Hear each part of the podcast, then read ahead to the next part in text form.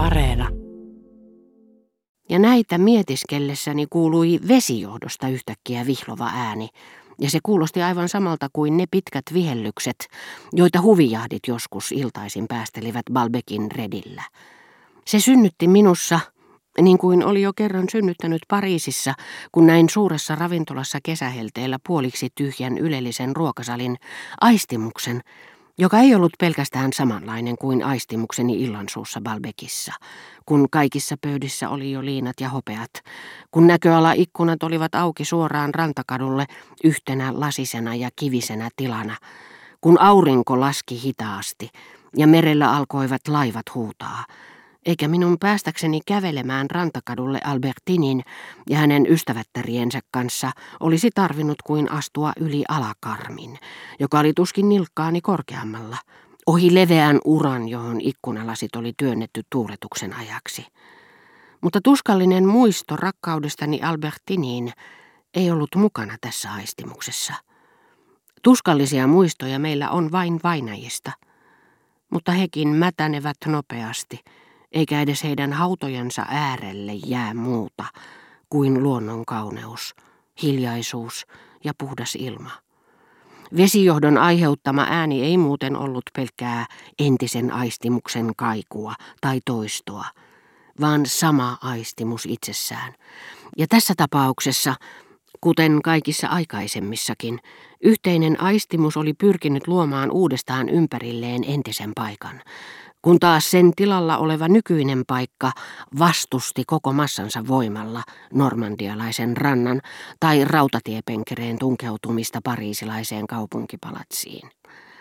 Balbekin merelle avautuva ruokasali, jonka namasteliinat oli aseteltu paikoilleen kuin alttariliinat ottamaan vastaan auringonlaskun, oli yrittänyt horjuttaa Germanttien kaupunkipalatsin vankkoja perustuksia, särkeä sen ovet, ja saanut sohvat ympärilläni hetkeksi heilumaan, niin kuin oli saanut eräänä toisena päivänä heilumaan pariisilaisen ravintolan pöydät.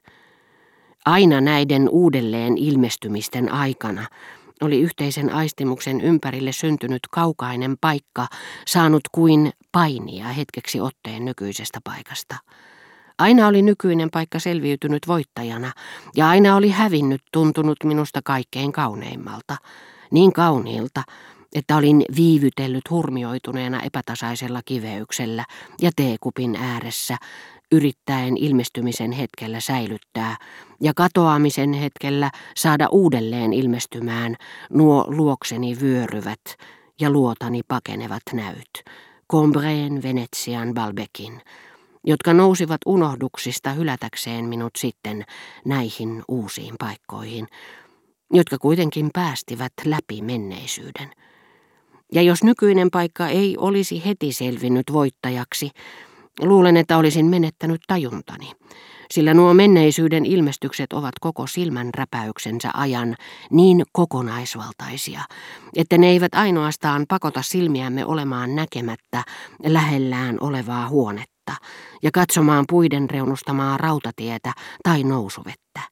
Ne pakottavat meidän sieraimemme hengittämään kaukaisten seutujen ilmaa meidän tahtomme valitsemaan tarjoamistaan vaihtoehdoista ja meidät itsemme uskomaan olevamme noiden vaihtoehtojen keskellä tai ainakin kompuroimaan entisten ja nykyisten paikkojen välissä huumautuneena epävarmuudesta, joka muistuttaa sitä hämmennystä, jota ihminen joskus tuntee nukahtamisen hetkellä sanoin kuvaamattoman näyn edessä.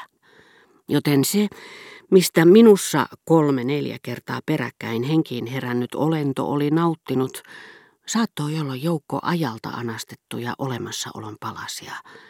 Mutta vaikka niiden tutkiskelu kuuluikin ikuisuuden piiriin, se oli ohimenevää. Silti minä tunsin, että mielihyvä, jota olin niiden tutkiskelusta noina harvoina hetkinä saanut, oli ainoaa hedelmällistä, ainoaa aitoa iloa. Eikö se, miten epäaitoja muut ilot ovat, näy jo siinä, miten kykenemättömiä ne ovat tuottamaan meille tyydytystä, kuten esimerkiksi seuraelämä, joka pystyy korkeintaan aiheuttamaan samanlaista pahoinvointia kuin kurjan ruuan nauttiminen, tai ystävyys, joka on kuvittelua, Sillä kun esimerkiksi taiteilija mistä tahansa eettisistä syistä luopuu tunnin työajasta jutellakseen tunnin ystävän kanssa, hän tietää varsin hyvin uhraavansa todellisuuden jollekin, mitä ei ole olemassa – sillä ystävät ovat ystäviä vain siinä lempeässä hulluudessa, joka iskee meihin elämän saatossa, ja jolle me saatamme antautua, vaikka järkemme kyllä sanoo, että teemme siinä saman erehdyksen kuin hullu, joka luulee huonekalujen elävän ja juttelee niiden kanssa. Tai eikö se näy alakulossamme, joka seuraa muiden ilonaiheiden tuottamaa tyydytystä, sellaisessa alakulossa, jota minä tunsin päivänä, jona minut oli esitelty Albertinille, kun olin nähnyt tosin hyvin vähän vaivaa saavuttaakseni jotain, tuon nuoren tytön tuttavuuden, mikä sitten tuntuikin vähäiseltä vain siksi, että olin saanut sen. Jopa syvimmän ilon, sellaisen, jota olisin voinut kokea rakastaessani Albertinia, havaitsin tosiasiassa vain sen vastakohtana – ahdistuksena, jota tunsin, kun hän ei ollut paikalla.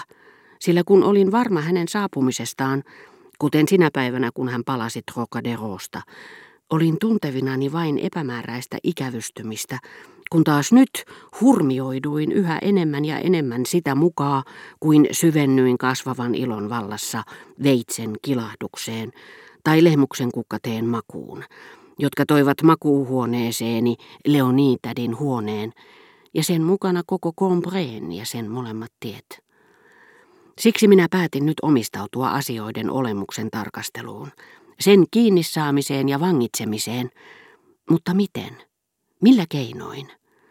Varmastikin sinä hetkenä, jolloin jäykkä lautasliina oli tuonut minulle takaisin Balbekin ja hetken hyväillyt mielikuvitustani, ei vain merinäköalalla sellaisena kuin se oli ollut tuona aamuna, vaan myös huoneen tuoksulla – tuulen nopeudella, halulla mennä aamiaiselle, epäröinnillä kahden kävelyreitin kesken, mikä kaikki liittyi kankaan antamaan aistimukseen kuin tuhannet enkelin siivet, jotka iskevät tuhat kertaa minuutissa.